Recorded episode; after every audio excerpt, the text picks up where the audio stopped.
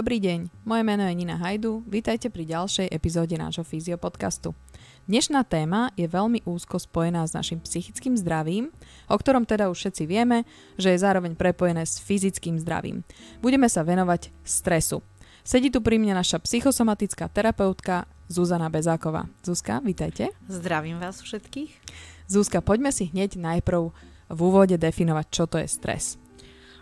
Stres je mm, úžasná vec, pretože je úplne prirodzená pre každého človeka.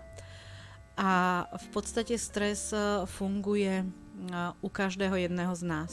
To, čo je dôležité povedať, že e, stres vieme cítiť, vieme ho vidieť, pretože stres nám prináša potom nejakú stresovú reakciu a vlastne stres je taká informácia pre nás a pre okolie, že sa niečo deje, mm-hmm. a čo nám akoby nejakým spôsobom narušilo našu rovnováhu, náš možno pocit bezpečia a podobne. Čiže sme sa nejakej um, homeostázy, do nejakej rovnováhy a príjemného pocitu dostali do nepríjemného pocitu a máme vlastne je našou úlohou urobiť všetko preto, aby sme sa do tej rovnováhy a do toho príjemného pocitu vrátili späť. Uh-huh. A je určitá dávka stresu, alebo je stres dobrý? Môžeme to rozdeliť na dobrý a zlý stres? Či?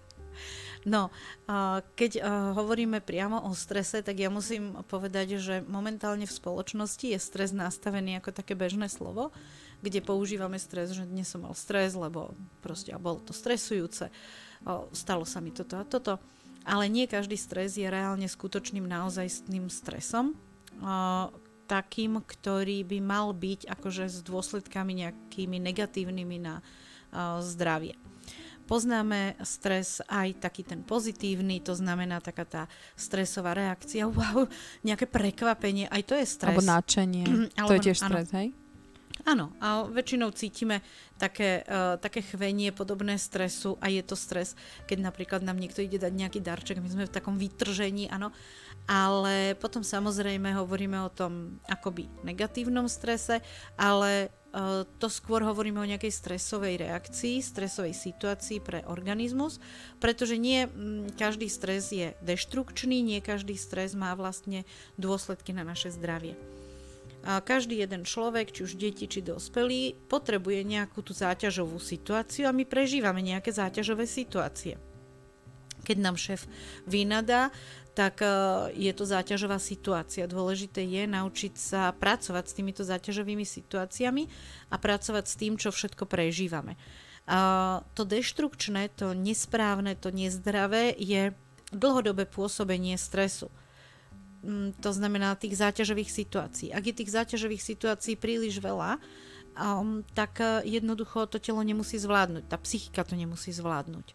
Ak uh, je to dlhotrvajúci permanentný stres, permanentné stresové záťažové situácie, tak samozrejme zase nám tam uh, do toho vojdu nejaké komplikácie, nejaké negatívne faktory. Mm-hmm. Poďme riešiť skôr ten negatívny stres. Predpokladám, že ten pozitívny je super a uh, chceme ho každý mať. Ale poďme riešiť teda ten negatívny. Tam ide o to, že sú nejaké fázy alebo nejaké také stupne stresu, alebo ide iba o to, že koľko toho stresu zažijem za ten, neviem, deň. Mm-hmm. No ja by som sa ešte vrátila v, k jednej takej drobnosti, čo mi tak napadla teraz, keď sme mm-hmm. to tak rozobrali, že pozitívny, negatívny. My máme ešte taký špecifický stres. Stres, ktorý si vyrábame sami a dobrovoľne, áno? Mm-hmm. Také adrenalinové športy. Aha. Veď tie robíme práve preto, aby sme zažívali stres. Mm-hmm. Hej? A, ale teda budeme hovoriť o, tých, um, o tom strese, ktorý nás vlastne vedie k tým negatívnym dôsledkom. Tak. Um, skúsme sa najprv pozrieť na to, akým spôsobom nám vlastne vzniká uh-huh. uh, ten stres. Alebo akým spôsobom sa telo dostane do toho, že máme teda nejaké tie hormóny vyprodukované a telo rieši nejaký obranný systém spúšťa. Uh-huh. A máme v mozgu amygdalu, jednu pre ľavú a jednu pre pravú hemisféru a jej vlastne úlohou je vyhodnocovať ohrozenie, aby sa spustil proces, ktorý vedie k záchrane toho daného človeka, toho tela, toho organizmu. Takže Tá amygdala iba vyhodnocuje.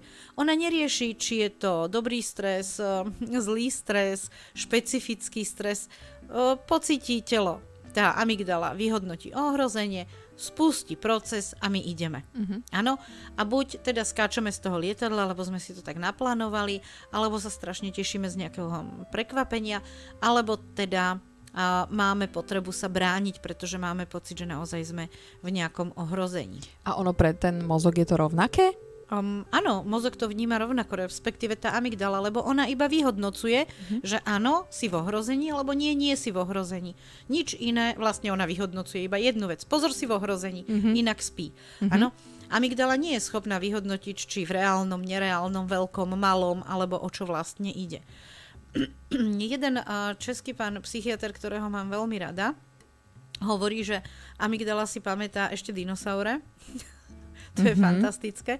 A keď uh, sa nad tým tak zamyslíme, ako vlastne pracuje tá amygdala, tak naozaj ide o to, že uh, keď poviem príklad, nejakí právekí ľudia žili v jaskyni a teraz spomedzi seba niekoho vylúčili, vyhnali von z tej jaskyne, tak ten človek reálne zomrel, uh-huh. lebo bol ohrozený na živote. Uh-huh. Keď na takého človeka niekto nie že niekto, ale nejaký šavlozubý tiger vrčal, tak samozrejme ho chcel zožrať, tak bol ten človek v reálnom ohrození. A to isté nám funguje aj tu, či je to pri deťoch, či pri dospelých. Ak nás niekto vylúči, od seba, odoženie, um, prejaví nám nejakú, nejaký, nejakú nesympatiu alebo niečo. To znamená, že nás odmieta a vyháňa nás akoby von z tej jaskyne a amygdala to vyhodnocuje ako ohrozenie. Uh-huh. Reálne uh-huh. ohrozenie života. Uh-huh. To znamená, ak ja poviem teraz, že Ninka, nebudem sa s vami rozprávať, alebo nemám na vás čas, nechcem sa s tebou hrať, áno, uh-huh. choď preč, alebo počkaj chvíľu, daj mi pokoj. Uh-huh um, a podobne, tak naozaj tá amygdala to vyhodnocuje ako ohrozenie. A toto je veľmi dôležité vnímať pri deťoch, pretože tie deti naozaj reálne sa cítia akoby ohrozené tým, ak im ten rodič povie, choď preč, nemám na teba teraz čas. Uh-huh. Ten rodič v tom nemá sám tú emociu, to dieťa v tom emociu má. Ale to si asi budeme rozprávať uh-huh. potom neskôr. Čiže tá amygdala to iba vyhodnotí. Áno? A takisto, keď na nás niekto kričí, tak amygdala to vyhodnotí, on ma chce zožrať. Mm-hmm. On na mňa kričí, on ma chce zjesť. Mm-hmm. Hej? Tak zase reaguje tak, že je to ako reálne ohrozenie toho života. Mm-hmm. Čiže okamžite sa tam spustia hormóny stresové a úžasné na tom je, že už sme tak ďaleko v našich, v našich vedomostiach, že vieme, že adrenalín, nonadrenalín, kortizol a teraz všetky tie názvy, názvy um, tých odborných, uh, tej odborné názvy hormónov sú jasné a už aj v spoločnosti akože veľmi prijaté. A napríklad uh, kortizolu sa tiež hovorí, že je to toxický hormón. Tak asi to má nejaké opodstatnenie. Uh, úlohou kortizolu je, aby adrenalín, nonadrenalín sa dali do pôvodnej hladiny a telo sa upokojilo. Lenže ten kortizol sa vstrebáva strašne dlho a mm, on vlastne potom následne je akoby strojcom alebo predpokladom, predispozíciou na to, aby sme e, kráčali po nejakej psychosomatickej ceste. Áno? Pretože dlhodobý stres, to znamená aj tia, tá hladina kortizolu, e, je, má potom vplyv na ten imunitný systém, na to zdravie a tak ďalej. Čiže má to priame prepojenie mm-hmm. a mhm. toto je na tom to ohrozujúce, to nesprávne. Uh-huh. A teda to spoločné slovičko asi pre, to, tvo, pre ten stres je to ohrozenie. Čiže čokoľvek, čo naše telo, telo vníma ako ohrozujúce, či už je to proste nejak v, v rozhovore, alebo priamo, jak ste hovorili, že z tých dávnych čias, že, áno, teda, áno. Uh, uh, že nás niekto ohrozil na živote, tak toto je ako keby podstata toho, toho spúšťania toho stresového mechanizmu. Presne tak, ako napríklad niekto mi povie, že ale prosím ťa, ako Samozrejme, že nikto ma neohrozuje, keď ja nik, nič nestíham mm-hmm. a mám 4 stretnutia a, a idem neskoro a z toho mám stres, že idem neskoro. Ale keď sa tak hlbšie zamyslíme a rozanalizujeme si tú situáciu, tak uh, v podstate sa tam zrodí nejaký pocit viny, že idem neskoro. Mm-hmm. Ja nechcem mať pocit viny, lebo ten som zažíval v detstve. Ten pocit viny bol pre mňa stresujúci, pocit ohrozenia som tam mm-hmm. cítila, lebo sa narúšal môj vzťah s tým človekom, ktorý mm, vlastne vytváral tú situáciu voči mne ako dieťaťu a teraz mám strašnú potrebu dodržať všetky termíny a všetko stihnúť, len aby to bolo v poriadku, aby som nebol označený za niekoho, kto nestíha, je nezodpovedný a, a tak ďalej. A celé to je podčiarknuté napríklad pocitom viny. Mm-hmm. Čiže na prvý pohľad si môžeme povedať, že o, ohrozenie, to je hlúposť, veď to je len nestíhanie do práce a nestíhanie termínov, mm-hmm. ale keď si to rozanalizujeme, tak tam prídeme zase k tomu pocitu ohrozenia.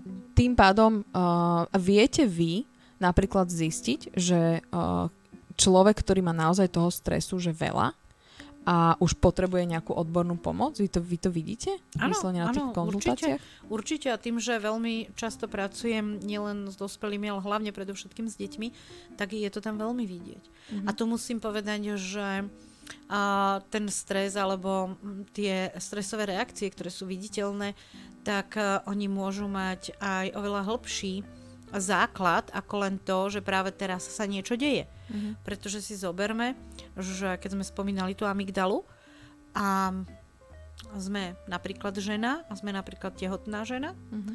tak a prežívame nejaký stres, tak presne to isté, čo prežívame my, prežíva náš plod. Mm-hmm. Pretože v maternici, v tom plode sa tvorí amygdala v 7-8 týždni tehotenstva. Mm-hmm. To znamená, že tá stresová reakcia prebieha úplne rovnaká ako v matke, tak v dieťati. Mm-hmm. A už sa to tam nejako tvorí, už to tam nejako pôsobí, už tam vlastne vytvára sa nejaké takéto prostredie. Čiže to môže prameniť už aj z tehotenstva, dajme Samozrejme, tomu. veľmi intenzívne. Zoberme si, že všetky tie stresové hormóny sa nachádzajú kde? V krvi. Uh, plod je s matkou spojený pupočnou šnúrou ups, krv. Mm-hmm. Hej? Mm-hmm. Čiže ide to priamo do toho plodu. Samozrejme, že to dieťa nevie a nepozná dôvody, nemá jazykový kľúč, ničomu nerozumie, cíti stresovú reakciu. Uh-huh. A to, že cíti, to je samozrejme. Uh-huh. Myslím si, že úplne každému jasné. Čiže tuto sme sa vlastne si zodpovedali otázku, že áno, aj deti môžu mať stres. Samozrejme. Pretože o, veľa ľudí si myslí, že OK, že stres o, prichádza iba už so školou alebo s nejakou prácou, dajme tomu, ale teda aj malé, malé deti môžu mať stres. Samozrejme. Zoberme si takú, takú drobnosť. Teraz poviem zo pár takých drobných príkladov. Máme tehotnú maminku, ktorá pracuje, pracuje, oddaná svojej práci a všetko chce stihnúť do toho pôrodu a celé tehotenstvo proste maká vo vysokom tempe. Čo to znamená pre ten plod? Zažíva všetky tie hormóny a všetky tie stresové reakcie rovnako ako tá mama Samozrejme, tá mama sa naháňa, je v rýchlom tempe, to znamená, teb je rýchly. A ako sa upraví teb dieťaťa? Upraví sa podľa tepu matky. Hej? to znamená, to dieťa sa nejak nastaví a toto bude pre neho norma. Mm-hmm. Čiže mm-hmm. v mhm. momente, keď sa narodí a zrazu maminka sa dostane do kľudu, to dieťa v kľude nie je, pretože pre ňoho tých 9 mesiacov bolo prirodzené, že bolo v nejakom ja to tak si dovolím v úvodzovkách nazvať, adrenalinovom prostredí. Mm-hmm. Čiže to je pre ňoho to, čo je pre ňoho bežné, čo je pre ňoho akoby normálne a zrazu ten pokoj a kľud, kde si tá maminka povie, tak teraz keď sa to dieťa narodí, tak to už bude super, to bude pohoda. Mm-hmm. No nebude pohoda, pretože to dieťa je nastavené v nejakom rytme. Úplne inak. Ano? Mm-hmm. A to napríklad vidíme na tých deťoch, že aj na tých malých deťoch, ono to sedí, to dieťa a stále musí niečo robiť rukami, stále musí vytvárať proste nejaký vlastný pohyb, aby si, akoby, ja to tak naozaj jednoducho poviem, že zvýšilo tep mm-hmm. na, na taký tep, v ktorom sa cíti pohodlne a bezpečne, tak ako sa cítilo v maternici. Mm-hmm. To je napríklad jeden taký prejav. Mm-hmm. Ďalšia taká vec je, že ak toho stresu to dieťa v tej maternici zažíva veľa, tak samozrejme keď niečo veľmi často je zapínané v tele, tak sa to môže hyperaktivovať. Takže aj amygdalu môžeme mať hyperaktivovanú a to dieťa potom reaguje úplne aj na najmenší podnet veľmi e, silnou reakciou. Uh-huh. A uh, keď sa nám takéto dieťa narodí, tak samozrejme že má tú amygdalu takú hyperaktivovanú, tak bude veľa plakať, veľa a mhm. my to nemusíme vedieť a nemusíme to vedieť odhadnúť. A to je dobré vtedy napríklad aj zavolať nejakého takého odborníka, hej, ktorý by sa na to pozrel, že z akého dôvodu to je. A nerieši len to, že či má tá matka málo mlieka, veľa mlieka, alebo, mm, alebo niečo podobné, či sa dieťa nosí na rukách, samozrejme nosiť na rukách. Samozrejme, áno, a dojčiť tiež odporúčam, mm-hmm. ale teda sú aj iné alternatívy, ale dôležité je, aby sme prišli na ten dôvod, prečo sa to dieťa takto správa. Keď už sa nám dieťa narodí a nejakým spôsobom funguje a napríklad nemuselo zažívať stres počas tehotenstva, tak je veľmi dôležité, že veľmi veľa mamičiek po, na, po pôrode je vyčerpaných, unavených, proste potrebujú si oddychnúť. A je to tiež prirodzená vec, len ten novorodenec ja som to veľmi často zažívala v nejakých rodinách a teda mám, mám tu už aj odskúšané aj u detí, ktoré boli opustené svojimi matkami v nemocniciach, uh, že tá starostlivosť o to dieťa prebiehalo len na tej bazálnej úrovni. Mm. Uh, prebaliť, nakrmiť, trošku pohojdať a položiť a ísť si oddychnúť a tak ďalej, ale v tom dieťati prebiehajú nejaké potreby. To znamená, že to dieťa nejakým spôsobom plače. Mm-hmm. Čiže dáva nejak najavo, že potrebuje nejakú tú pozornosť, e, starostlivosť toho dospelého človeka. Mhm. Samozrejme, že to dieťa je výrazne závislé na tom dospelom človeku, povedzme na tej materskej osobe. Áno, či už je to naozaj matka, či je to otec, či je to stará matka, pestún, osvojiteľ. Mm-hmm. Proste tá materská osoba uh, je veľmi dôležitá pre toho novorodenca, lebo on sa sám o seba nevie postarať, on potrebuje k tomu toho dospelého.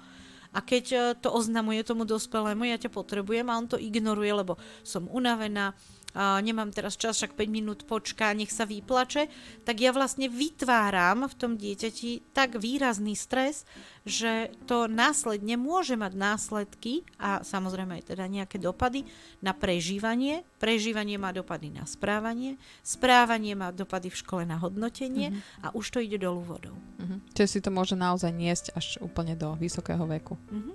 A o, vieme toto napríklad zmeniť, keď je žena tehotná, je naozaj v tom strese, proste čokoľvek a teraz si uvedomí dobre, tak uh, už budem kľudná, teda po tom pôrode. Vieme toho, u, to, u toho dieťaťa to meniť? Vie to aj rodič napríklad zmeniť? Alebo ano, už potrebuje... Áno, samozrejme, že vieme to meniť. Všetci to vieme zmeniť, aj u detí to vieme meniť a je to veľmi um, také dobré a veľmi prospešné pre telo. Mne skôr v tejto chvíli napadá, že veľmi často sa stretávame s článkami alebo odporúčaniami, že buďte odolní voči stresu. Dokonca veľa zamestnávateľov hovorí, že do životopisov si ľudia píšu, že sú odolní voči stresu a to je ešte škodlivejšie mm-hmm. ako čokoľvek iné, pretože byť odolný voči stresu uh, je naozaj veľmi škodlivé pre zdravie človeka. Ja potrebujem vedieť, že mám stres, potrebujem sa naučiť s ním pracovať a potrebujem ho uvoľniť, dostať z tela von. Uh, nie uh, nechať si ho do seba prúdiť a tváriť sa, že som odolný, lebo ten stres vnútri v tom tele, v tom organizme pracuje. Mm-hmm. Len tak pre obraz a len príklad, že napríklad sa hovorí, a je to v skutočnosti aj pravda, že tráviaci trakt je rezonančnou miskou stresu. No, ak budeme odolávať stresu a budeme uh, si hovoriť, aký sme úžasní, lebo stres zvládame a udržíme sa a nič sa nedeje, tak uh, sa veľmi ľahko môže stať, že môžeme mať problémy s tráviacím traktom. Mm-hmm s vyprázdňovaním, s bolestiami, čreva, žalúdok, všetko tam môže byť. Čo je ten tráviaci trakt? Aké to sú je taká rezonančná, rezonančná míska. Uh-huh. Uh, iné, napríklad uh, veľmi um, často a čoraz viac sa, rodí, uh, sa rodia deti s nejakými astmami, alergiami, exémami. Uh-huh. Už malinké deti častokrát majú nejakú intoleranciu na nejaké potraviny a tak ďalej. A keď pracujem s týmito rodičmi, tak sa veľmi často ukazuje, že dôvodom práve tohoto je stres. Mm-hmm. A keď mi rodičia povedia, no ale ako je to možné, naše dieťa má dva mesiace, alebo má mesiac a má mm, obrovský exém, alebo má proste nejaké takéto prejavy a rozoberáme to tehotenstvo, tak tam prídeme na to, že veľmi často je to práve stresom. Nehovorím, že výhradne, mm-hmm. ale veľmi často. Áno, môžu tam byť aj iné vplyvy, samozrejme. Samozrejme, ale veľmi často to býva práve ten stres, ktorý, to, um, ktorý prežívalo to dieťa počas toho prenatálneho obdobia. Mm-hmm. A uh, takisto je to aj u detí už narodených. Čím viac prežívajú stres, mm-hmm. tým sa tieto prejavy môžu objaviť. Intolerancie, alergie, astmy a tak ďalej. A môžem povedať, že veľmi, veľmi často sa objavujú takéto prejavy u detí v rodinách, kde dochádza k rozpadu rodiny, k rozvodu alebo teda k rozpadu. A e, vyzerá to potom asi tak, že jeden rodič odovzdá druhému rodičovi to dieťa, ten druhý rodič vráti prvému rodičovi to dieťa a ten prvý rodič začne teda robiť e, krik, že to dieťa kašle, zase si mi ho vrátil. Mm-hmm. Napríklad v tom klasickom uh, type, že matka odovzdá dieťa otcovi a otec ho vráti matke uh-huh. a teraz to dieťa má teplotu, má horúčku, má kašel, áno, a zase si mi ho vrátil uh, chorého a ty sa o neho nevieš postarať. Uh-huh. A toto je presne zase prejav stresu. Uh-huh. Máme psychosomatický kašel. Tie deti v tej stresovej reakcii reagujú práve takýmito prejavmi. A tým, Čiže že... to môže byť aj vyslovene z, toho, Áno áno. ten kašel, alebo ten vyslovený ten fyzický prejav Hej. z toho, že a keď, dieťa má stres. A keď mi potom taká maminka alebo otecko, lebo však je to raz na jednej, raz na druhej strane, povie, že áno, ale keď sa vráti od toho druhého rodiča, vždy je chorý. Mm-hmm. A ako to riešite? No tak riešim to s tým druhým rodičom a teda riešim to, hovorím o tom. No tak ešte k tomu pridávate vy, poviem tomu rodičovi, pretože to dieťa je v strese. A keď uh, vy ten stres neošetríte, ale ešte pridáte, lebo ešte poviete, alebo to dieťa vníma, že to, že prežíva ten stres a ono nemôže za to, že začne kašľať a mať teplotu a a ešte je tam ďalší stres z toho, že z toho ešte bol nejaký problém, lebo mama zase sa háda s otcom a otec s mamou a tak ďalej kvôli nemu a po, ešte sa tam podčiarkuje a zhoršuje prežívanie pocitu viny, uh-huh. tak sa zhoršuje celkový zdravotný stav toho dieťaťa. Uh-huh. A pri tých rodičoch, a teda nebolo ich málo, kde teda prišli na to, že aha, je to takto a pr- pristúpili k tomu, že prestanú spolu bojovať, zrazu to dieťa sa nevracalo chore. Uh-huh. Pretože ak sme ten stres ošetrili, ak sme ošetrili tú situáciu, dieťa prestalo prežívať stres pri striedaní rodičov a dieťa nebolo chore. Uh-huh. Môže byť aj napríklad nespavosť takýto vplyv? Určite áno. Na dieťa, alebo na dospelého to asi má veľ. Teda mm, poznáme ľudí, ktorí teda sú vystre- viac vystresovaní a z toho potom nespia. Áno, Ale áno. že či na dieťa to môže mať takýto vplyv? O, určite áno. Mm-hmm. Zažila som veľa detí, ktoré nespali a práve keď sme to riešili, tak došlo k tomu, že prežívali stres. Mám jeden taký extrémny prípad, ak môžem, uh-huh. taký extrémnejší. Uh-huh. A riešila som dieťa, ktoré bolo a teda výrazne priamo ohrozené na živote svojou blízkou osobou, svojim rodičom. Uh-huh. A teda bolo umiestnené do iného zariadenia, aby bolo chránené pred týmto rodičom. A bol to chlapec a ten chlapec celé noci nedokázal spať, on sedel na posteli mhm. a vlastne uh, bol v takom strese, že on zaspal až od totálnej únavy a vždy iba na chvíľku, že zaspával počas dňa, počas vyučovania a tak ďalej. A tiež to bolo podmienené vlastne tým stresom. Uh-huh. Ale tu už nehovoríme o strese, tu už hovoríme o traume. Uh-huh. Hej? A pri traume vlastne je to tiež um, stres, ale dlhodobo pôsobiaci.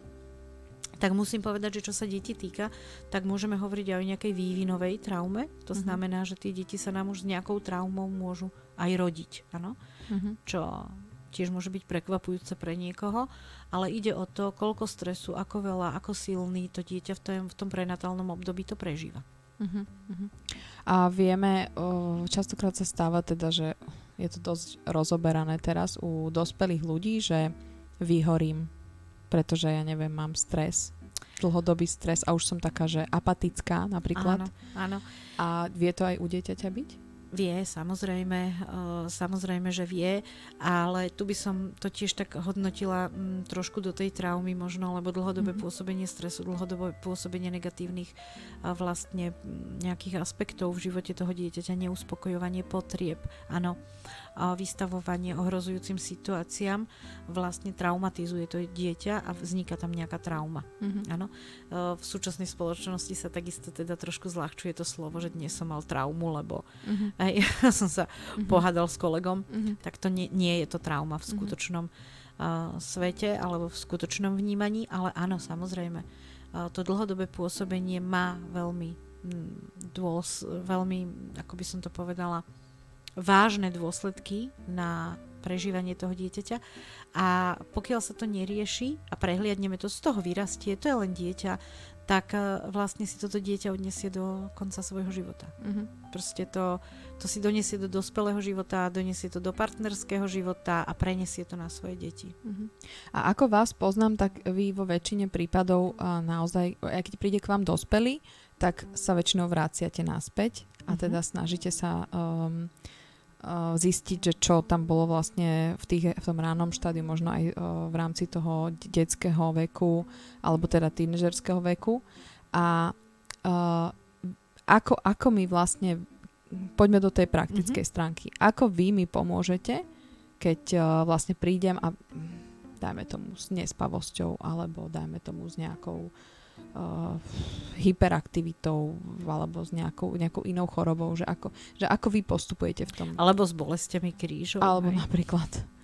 Áno, lebo no, teraz to tak naposledy, v poslednom období sa mi stáva často, že ľudia chodia, bolí ma chrbát, bol som u všetkých lekárov a uh, mi hovoria, že všetko je v poriadku a mm. mňa ten chrbát strašne bolí.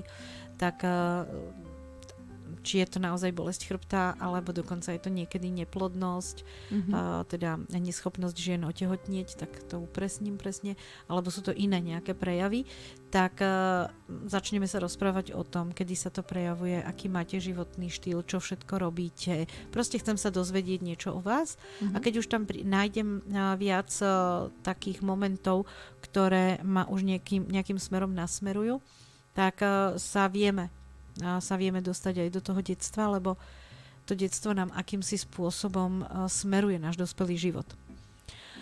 A raz mi jedna klientka povedala, že áno, všetci psychológovia, všetci terapeuti, všetko zhadzujú na rodičov a na detstvo. Mm-hmm. Ono to mm, je milá veta, um, ale nie úplne presná, pretože uh, detstvo je niečo, čo nás formuje. Hej? A niečo, na čom staviame ako proste domček. Niekde sa musia položiť nejaké základy, na tých základoch dom. Keď tie základy nie sú v poriadku, ten dom nebude dostatočne dobre stáť. Nie som architekt, mm-hmm. ale mám takú predstavu, že by to mm-hmm. tak mohlo fungovať. A, a keď jednoducho chceme napraviť e, to, čo je hore, tak nemôžeme obísť to, čo je dole. Mm-hmm. To, čo nás k tomu doviedlo. A to, že hádžeme vinu na rodičov, to je tiež také zábavné. Uh, nie je to úplne takto, že hodíme na niekoho vinu a super, pomenovali sme to, ale skôr tu ide o taký proces toho pochopenia. Mm-hmm. Že ako ste to mali v detstve, ako ste sa vyformovali, uh, čo tam na vás pôsobilo. Mm-hmm. Uh, akým spôsobom ste vyhodnocovali situáciu, akým spôsobom ste vnímali seba. Čiže ten návrat do toho detstva, do tej minulosti je skôr taký, aby ten terapeut, ten psycholog pochopil, rozpoloženie toho človeka, jeho možnosti a fungovanie. A na základe toho vlastne mu podával nejakú pomocnú ruku. A tá pomocná ruka v tom celom procese vlastne je postavená, aby som tu dlho nerečnila, tak to len tak skrátim, skrátim na tom, aby človek pochopil um, také základné veci. Poviem príklad, že hnevať sa je v poriadku. Mhm. Plakať je v poriadku báť sa je v poriadku. Uh-huh. A prečo z toho máme stres, prečo sa tomu bránime, prečo máme potrebu sa poškodzovať, preto, prečo máme potrebu uh, proste riešiť ne, nejaké veci inými vecami, či už sú to závislosti, alebo zrazu nás niečo bolí, uh, tak uh, vlastne tá cesta k tomu je pochopenie, ako som ja, ako človek, uh, postavený. Uh-huh. Čo na mňa najviac vplýva, čo som ako pochopil a tak ďalej. Uh-huh. Toto je dospelý. Teda to sa bavíme alebo aj o deťoch. To je priamo aj o deťoch, pretože keď mi príde nejaké dieťa, tak uh, vlastne um, tam je veľmi dôležité akoby edukovať toho rodiča. Čiže tam že, pracujete aj s rodičom. Že to, čo robí ten mm. rodič, uh, vychádza z neho, pretože vo výchove to, čo som ja dostal ako dieťa, môžem odovzdať. Alebo vždy odovzdávam tomu svojmu ďalšiemu potomkovi, či tomu svojmu dieťaťu. Alebo mám ešte jednu možnosť uvedomiť si, že to, čo som dostal, mi spôsobovalo také a také nepríjemné pocity a bolo to pre mňa hrozne zlé. Uh-huh. A ja to nechcem. Ja chcem, aby sa moje dieťa cítilo inak. Tak uh, musím najprv ja seba preprogramovať a robiť veci v sebe a chápať veci v sebe inak, aby som toto vedel tomu dieťaťu dať. Uh-huh. A ja sa veľmi často stretávam s tým, že a tak mňa rodičia byli a nadávali mi a nikdy ma nepochválili a ak, aha, aký som dobrý človek. Uh-huh. Aha, aký, ak, aký som vyrastol, čo som dosiahol. Uh-huh. Ale toto nie je podstata. Podstata je, ako ste sa v tom cítili, keď ste uh, to zažívali, keď vám to tí rodičia ponúkali. Nejakú tú reakciu uh-huh. na, vašu, na vaše správanie. A toto je dôležité.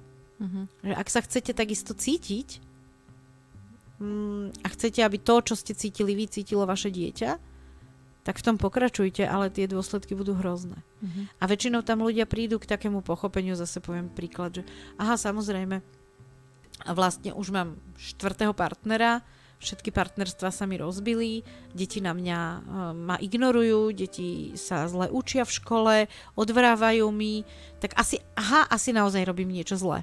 Čiže sú ľudia schopní to um, akceptovať, to, ano, čo im poviete? Ano. Lebo viete, dnešné rodičia, mamičky sú naozaj uh, veľakrát presvedčené o tom, že všetko vedia, všetko robia správne a teda... Ale áno, to je, to je jasné. Po, počúvajú. Áno, áno, počúvajú ma. Dôležité dôležité je povedať, že ja nie som nejaký mentor všetkých mamičiek a nie vždy to, čo poviem, musí 100% úplne platiť Uh, ale myslím si, že po tom, čo som vychovala 28 detí a mám veľa, veľmi veľa praxe a klientov za sebou, tak že si tak dovolím a hovoriť. A hlavne ja pracujem s tým prežívaním a pocitmi tých rodičov, čiže oni keď vlastne mm, nadobudnú voči mne dôveru, tak sa uvoľnia, to napätie, tá tenzia sa uvoľní a následne sú schopní sa vrátiť v spomienkach do svojho detstva a vnímať, že aha, tu som tak strašne, e, jeden otecko zarputili, nie, deti treba byť, pevná ruka a tak ďalej. A keď sme sa tak rozprávali a už mi tak začal trochu dôverovať, tak mi hovorí, že máte pravdu. Ja som raz skočil do jazera, odtrhol som lekno, lebo som chcel, akože máme dať kvet, že ako ju veľmi lúbim. A ona mi ho zobrala, hodila do koša a povedala, že s blbosťami za mnou nechoď že ja som sa vtedy tak strašne zle cítil, ja som tak strašne plakal a problém bol práve v tom, že tento otec sa takto správal k tomu dieťaťu no, svojmu, pretože chcel z neho vychovať silného jedinca. Mm-hmm. A keď sa rozpamätal na to, ako on sa v tom cítil, už ma pustil k sebe, už e, vlastne prijal tie myšlienky, začal na sebe pracovať a úplne to zmenilo celú atmosféru v rodine. Mm, čiže vlastne tie dôsledky na tom dieťati našom môže byť naozaj aj v našom detstve. Presne tak. A tak ako nás vychovávali rodičia. A... Mm-hmm. OK. Um, keď už teda nastane fáza, že nie som schopná redukovať, uh, alebo teda, uh, ako, ako si viem, pardon, ako si viem pomôcť sama so stresom? Existuje nejaký, ja neviem, niektorí ľudia hovoria, že šport, niektorí ľudia hovoria, že knihy, že je to naozaj tak, že proste dobre mám, som v nejakom stresujúcom móde a teraz si idem napríklad zabehať? No, to je výborný nápad. Takže je to OK, hej? No, princíp, uh, princíp toho, že čo robiť, keď som pod stresom a ako si sám pomôcť, je to, že rozhodne nebudem odolávať stresu a tváriť sa, že uh, ho vydržím, lebo to, keď si predstavíme, že niekto baranidlom búcha do dverí, to je ten stres, tak ja dvere neudržím len nejaký čas a v istom momente vlastne letím aj s tými dverami. Mm-hmm. A, takže je dôležité naučiť sa uvoľňovať ten stres. A, a princípom stresu je, že my ho neprežívame len v nejakej mysli alebo v krátkodobom prežití, ale tie stresové hormóny, ono sa to do nás ukladá. Mm-hmm. Ukladá sa to do svalov, ukladá sa to proste do nás, áno, prechádza to tými svalmi. Aj ten um, proste naše orgány sú, srdce je sval, áno. Čiže a keď si povieme, že mal veľa stresu a teda srdce to nevydržalo, tak už aj z takéhoto jednoduchého laického vnímania teda môžeme cítiť, že ten stres niekde má ten vplyv na tie svaly. Mm-hmm. A keď ideme behať, tak vlastne uh, my tie svaly ako napíname, uvoľňujeme, napíname, uvoľňujeme, tak uvoľňujeme ten stres. Mm-hmm. A neexistuje úplne, že jedna metóda alebo jeden návod, ako uvoľniť ten stres, ale dá sa tak zjednodušene povedať, že treba s tým niečo robiť. Uh-huh. Určite treba. Najlepšie je mm, hýbať sa, mm, robiť. Väčšinou telo nám povie, čo chceme robiť. Uh-huh. Áno, telo nám niekedy povie, e, keď sa zavrieme doma sami a máme toho stresu veľa, tak proste máme chuť kričať. Tak kričte. Uh-huh. Kričte. Máte uh, chuť proste niečo rozbiť? Tak super, choďte si zašportovať, choďte zabúchať do pytla nejakého bo- boxovacieho, urobte niečo, robte niečo so svojím telom, robte aktivitu.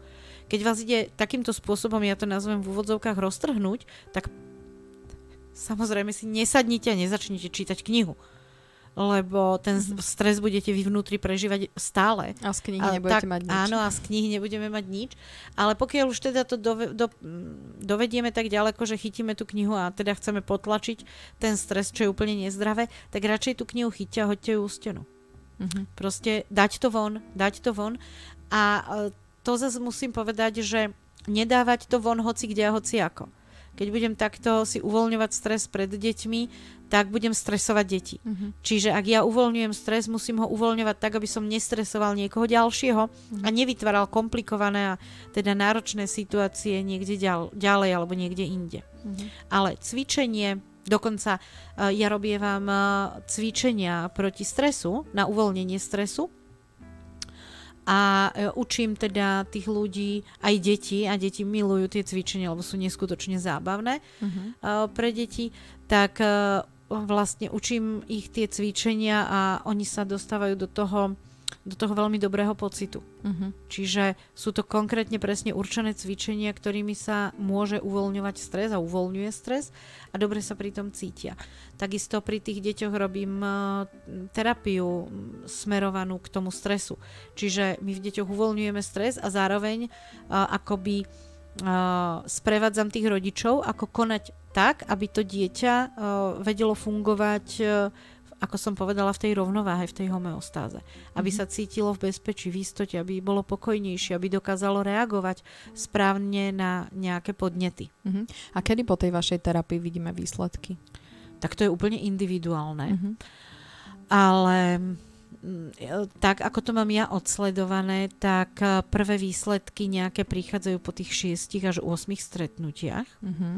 pretože ja mám takú, určite nie som v tom sama, keď poviem, že špecif, špecifikum, hej, ale nie som v tom sama, viem, že aj iní tak pracujú.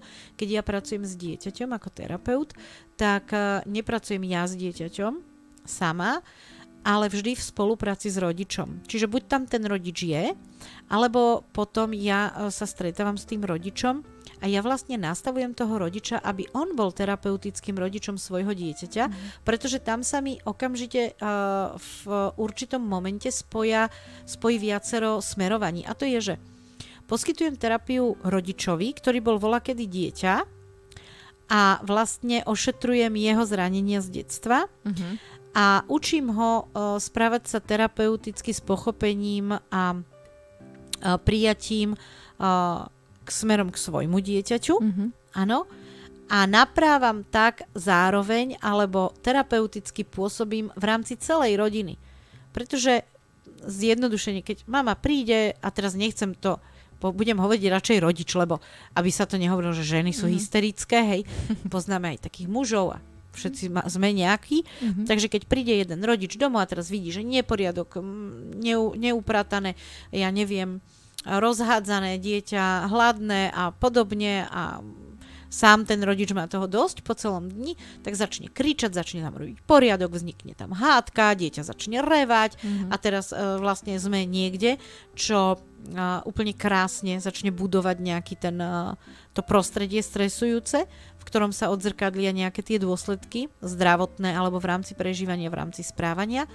A teraz si predstavme inú situáciu, že ten rodič príde domov a terapeuticky zapôsobí, áno, tak nevznikne žiadna hádka mm-hmm. a zrazu je všetko v pohode. Ja mám na to jednu takú, uh, jeden taký krásny príklad medzi manželmi. Um, teraz si predstavte, že my dvaja sme partneri, sme mm-hmm. manželia, síce teda vy ste dáma, ale dobre, budeme si to predstavovať. Mm-hmm. A Ráno odídete do práce, ja zostanem doma, pretože máme výročie, tak upracem dom, všetko vypulírujem, umiem okna, ešte utekam na pedikúru, aby som nemala teda škrablavé pety. Mm-hmm. Kúpim si nejaký krásny korzetík, urobím, ja neviem, úžasné rezníky, proste pripravím. Um, hrám sa 3 hodiny so servitkami, aby z toho boli labutienky, proste naozaj, že namakám sa, dám si záležať. Mm-hmm Teraz vy ako môj manžel vojdete do dverí, položíte tašku, buchnete dverami, po tej čerstvo umytej podlahe, prejdete manžel. v topánkach, mm. odhryznete z rezňa a buchnete dverami v spálni. Ani sa na mňa nepozriete. No, v tej chvíli by mňa išlo roztrhnúť. Mm-hmm. Samozrejme predpokladám drvivú väčšinu žien. Mm-hmm. Takže vojdem do spálne a začnem. To čo má znamenať? Začnem kričať. Nebudem teraz kričať, mm-hmm, hej, mm-hmm. Uh, v tomto rozhovore, ale čo to má znamenať? Ty si mm-hmm. ma vôbec nevážiš. Ty vôbec vieš, že máš výročie so mnou? Však my máme výročie, ja sa tu od rána snažím a ty čo urobíš? Len prídeš, pošlapeš mi po čerstvo umytej podlahe, odhryzneš z rezňa, vôbec si ma nevážiš. Tak vieš čo, ja tu vôbec ani nemusím byť. No a vzniká hádka, mm-hmm. samozrejme. A to je presne to, uh, keď tam náhodou ešte k tomu budú deti, čo začne proste eskalovať, začne naberať na, na obrovskej veľkosti a rýchlosti a samozrejme na tých dopadoch. Lenže pokiaľ si toto ja uvedomím a rozhodnem sa teda, že môj život, moje prežívanie, lebo ani, to, ani mne to nerobí dobre. Nielen, že ten muž sa zachoval, ako sa zachoval, mňa to rozhnevalo, ale to, že ma to rozhnevalo, zle pôsobí aj mm-hmm. na mňa. Mm-hmm. Ak je tam dieťa, extrémne zle to pôsobí na dieťa. A povedzme si úprimne, veľmi zle tá naša reakcia pôsobí aj na toho muža. Lenže mhm. ja takto nechcem fungovať. Ja nechcem takto žiť v takomto partnerstve, v takejto rodine. A keď nastúpim na tú terapeutickú cestu, tak sa toto stane a ja vojdem do tej spálne a u, môžem to uvoľniť takým terapeutickým spôsobom. Niečo sa muselo stať, poviem tomu mužovi. Takto domov nechodíš. Mm-hmm. Neskutočne som zostala zaskočená a nahnevaná tým, ako e, si sa teraz zachoval, ale fakt si myslím, že sa niečo vážne stalo. Mm-hmm. Keď budeš schopný so mnou rozprávať, príď, zatiaľ sa idem ukludniť do obývačky. Mm-hmm. Čo sa stane v takom prípade? No už je to úplne iná, úplne iná, iná reč. atmosféra, mm. iná reč. I, neurobi to zle mne. Mm-hmm. To nie, že ten uh, môj partner alebo tá moja partnerka je XY, no mm-hmm. a hnevám sa na neho. Mm-hmm. Ale už je to o tom, že asi sa niečo stalo. Mm-hmm. Už je tam tá, takéto pochopenie, tá spolupráca, áno. A mne to už, tento prístup mi neubližuje. Na to ten muž môže povedať, áno, prepač, zachoval som sa príšerne, ale práve ma vyhodili z roboty. Mm-hmm. Keby ten muž vstal a začal zjapať na tú ženu, áno, mňa práve vyhodili z roboty a ty mi tu hovoríš niečo o nejakom výročí, mm-hmm. tak zase je to len útok na tú ženu, mm-hmm. zase tá žena začne brániť, hej, mm-hmm. tak ako sa musel brániť ten muž a v tomto prostredí proste, keď nám vy, vyrastajú deti, tak je to katastrofa. A preto potrebujeme, aby vlastne terapeuticky sa zachovala aj tá žena, aj ten muž. Áno. A krásne je, že stačí, a to mám odskúšané v praxi, stačí, aby jeden z tých partnerov začal terapeuticky pôsobiť mm-hmm. a hlavne, že chcel, tam je základ tá dobrovoľnosť a ten druhý sa už príde. Že automaticky Automaticky. Mm-hmm. A krásne je, že to dieťa sa len prída. Mm-hmm. Že, to, že ono nám to funguje. Že ideme riešiť konflikt spolu nejaký v kľude. Áno, áno. Okay. Hej ale uh, pokiaľ samozrejme tam nie je tá dobrovoľnosť, tak to nejde. A mala mm. som také prípady, že áno, máme konflikt v rodine, chceme to riešiť, ale v konečnom dôsledku sa zistilo, že jeden z tých partnerov už má niekde inde partnera a vlastne potrebuje ale vinu hodiť na toho druhého a mm. aby sa to vyriešilo vlastne takto, uh, tak uh, to vtedy nejde, to nefunguje. Mm-hmm. Toto je obrovská téma a mám poslednú otázku vzhľadom na náš čas. Na náš čas. Um, deti bývajú častokrát prostredníkmi takýchto konfliktov. Je to, ako, ako to vnímate vy z vášho pohľadu? Veľmi často, veľmi často a v podstate ani to nemôže inak byť. Mm-hmm. Pretože e, dieťa miluje mamu, miluje otca. Miluje. Nech je tá mama akákoľvek, nech je ten otec akýkoľvek, miluje svojich rodičov. Je s nimi späté, má s nimi väzbu. Áno? A je to dieťa s otcom, aj keď matky niekedy tvrdia, že otec tam ani nebol celé tehotenstvo, celé malé. Nie, on, to dieťa cíti tú väzbu k tomu otcovi a má prirodzene toho otca rado. A keď e, sa dieťa chce cítiť šťastné, keď to môžem si dovoliť takto povedať, tak potrebuje vidieť, že spolu uh, aspoň vychádzajú, tolerujú sa, alebo sú voči úc, tak úctiví k sebe tí partnery. Mm-hmm. Mm-hmm. V momente, kedy tam nastáva naozaj ten konflikt, hádky, m, mm, útoky a neviem čo, dieťa vníma, že je to jeho vina. Ja to teraz fakt skrácujem, aby mm-hmm. sme tu nesedeli 5 hodín, mm-hmm. ale vníma to tak, že je to jeho vina, že sa rodičia hádajú. Keby som sa nebol narodil, tak oni sa nehádajú. Mm-hmm. Takže je to moja vina, ja som zlý. Áno? A častokrát pri tých hádkach ešte dochádza k niečomu takému, že jeden z tých rodičov na toho druhého začne kričať, vidíš, čo robíš? Vidíš, ako to decko reve? Kvôli tebe reve. Mm-hmm. A to nie je to, že ja tu teraz dieťaťu hovorím, že uh, ten rodič je zlý, lebo kvôli nemu ty plačeš, mm-hmm. ale to dieťa počuje, aha, kvôli mne. Kvôli mne. Mm-hmm. Oni už sa to hádajú. bolo povedané, už, už si to... to len nemyslí. Áno. Mm-hmm. Čiže uh, tam sa to extrémne zhoršuje. Mm-hmm. A Samozrejme, že sa tam násobí pocit viny, pocit hamby a pokiaľ sa to nerieši, tak veľmi často to vie dospieť k tomu, že v nejakom 13. 14.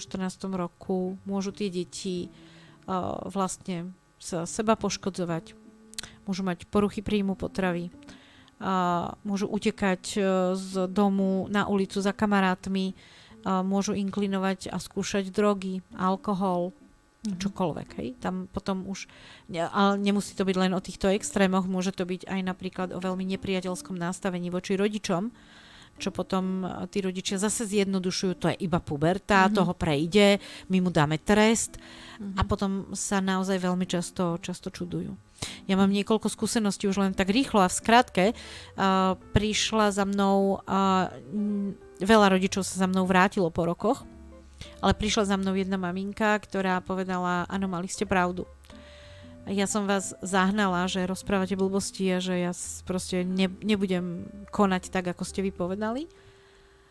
A, ale tá moja dcera má teraz 13 rokov, užíva drogy, mm-hmm. je tehotná a ja už fakt neviem, poďme to teraz riešiť už ako bohužiaľ. No už je neskoro. No. Tam už fakt ako môžeme riešiť terapeuticky, ale už tie výsledky budú úplne iné. Už treba tie dôsledky Hej. skôr riešiť. Aj. Mhm. No a tam, keď e, len povieme, že v čom bol problém. Problém bol v tom, že táto maminka chcela z toho dieťaťa vychovať samostatné dieťa. Mm-hmm. Nech, pla- nech sa vyplače v postielke, nech sa naučí sama. Ty už sa vieš obudiť, ja ťa obúvať nebudem. A to dieťa, a to ne, nebol len tento príklad, to bolo vo všetkom, hej. Musíš sa sama učiť ja tu budem pri tebe variť, ty sa budeš učiť sama. Čiže to dieťa veľmi skoro e, proste pocitilo, že na všetko je sama, mm-hmm. nemôže sa spolahnuť na tú mamu, nemá žiadneho iného dospelého, pretože tá mama odohnala otca, alebo proste všetko mm-hmm. sa jej mhm. na ňom nepáčilo a mhm. bola na ňo veľmi zúrivá a tak ďalej. Čiže to dieťa nemalo žiadnu blízku osobu, mm-hmm. nemalo pochopenie, nemalo nič a vyrastala sama. Takže naučila sa aj sama riešiť svoju situáciu. A keď e, napríklad necítila dostatok objatia, pohľadkania a lásky od matky, tak e, v momente, kedy e, túto jej neuspokojenú potrebu začal uspokojovať nejaký chlapec, mm-hmm. tak samozrejme, že s tým súhlasila, lebo to bolo to, po čom túžila. Mm-hmm. Lenže v princípe mm-hmm. túžila potom od svojej matky, kde to nedostala. Uh-huh. Zároveň tá matka ju nenaučila riešiť situácie, pretože jej povedala, vyrieš si to sama, urob to sama, obleď sa sama.